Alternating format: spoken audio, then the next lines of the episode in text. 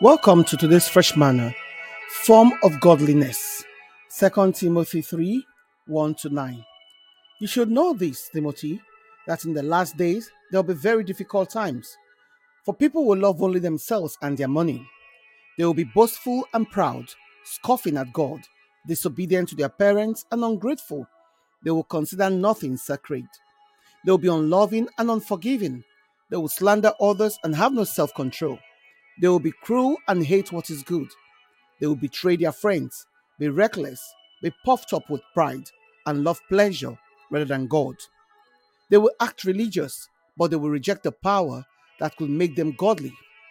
Stay away from people like this. They are the kind who work their way into people's homes and win the confidence of vulnerable women who are burdened with the guilt of sin and controlled by various desires. Such women are forever following new teachings, but they are never able to understand the truth. These teachers oppose the truth, just as Jannes and Jambres opposed Moses. They have depraved minds and a counterfeit faith. But they won't get away with this for long. Someday, everyone will recognize what fools they are, just as with Jannes and Jambres. Yes, we've come to the time now in this situation where religion is a form of godliness. It has no power. True godliness is powerful. Godlessness demonstrates lack of power. The form, the appearance, everything looks like godliness. They talk the talk, walk the walk, look the part, keep the appearance, but without the power, anointing, and presence of God. Mere religion and godlessness. This has become a norm in Christendom today, though. From these godless people, our text says, run. Yes, run.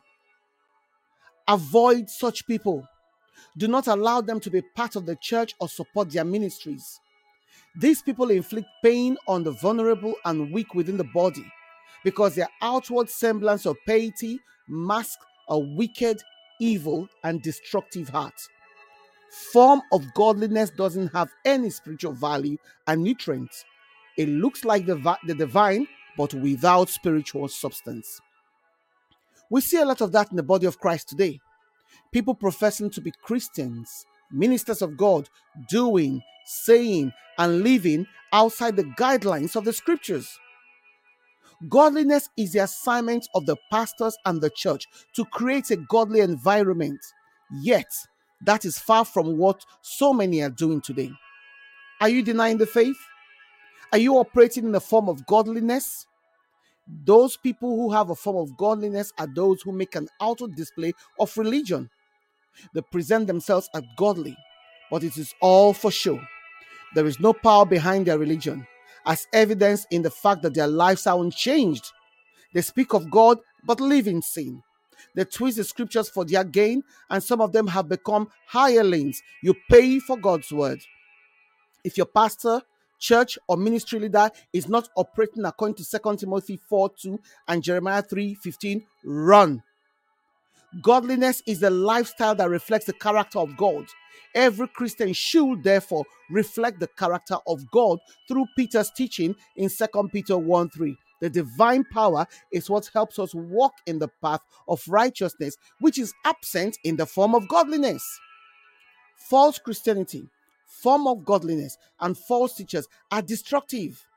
They stem from a place of selfishness, pride, and arrogance while claiming the title of Christians, wearing before men the uniform of Christ, but by their lives dishonoring his name and denying the truth of the scriptures and the power of the word. Godliness is how we live, speak, and act, following God's standard and principle. But we now have Christians who don't approve of some scriptures and twist God's word to suit their narratives.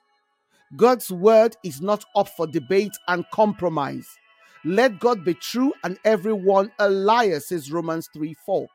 So, all those saying and doing things contrary to the scriptures are liars. The Holy Spirit is our teacher, but so many Christians have made the devil their teacher by not only listening to him, but questions the authority, authenticity, and the power of God and his word. 2 Timothy 2:16 declares that worldliness is the enemy of godliness. The power of God should come, should accompany the form of godliness as shown through the Holy Spirit and result in the transformation of lives. The Holy Spirit indwells us according to 1 Corinthians 6:19. But today, Christians, pastors, ministers, and leaders are now using everything except the scriptures to do God's work. How? Why? They have not been transformed or renewed by the word of God, as seen in Romans 12 1 to 4. Instead, they keep denying the faith and verbally or by their action. We cannot deny the faith and express a form of godliness and but expect God to empower them for whatever it is they do.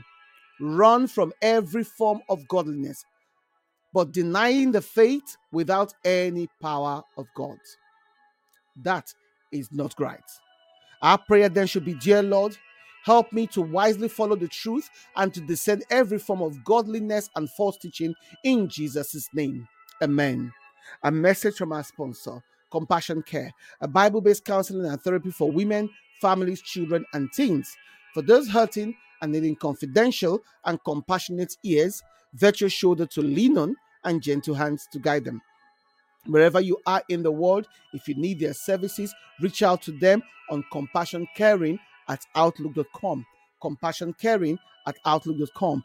Or if you can want you want to Skype them on compassion care or call, text, WhatsApp on 07523 241 116. 07523 241 116. Shalom.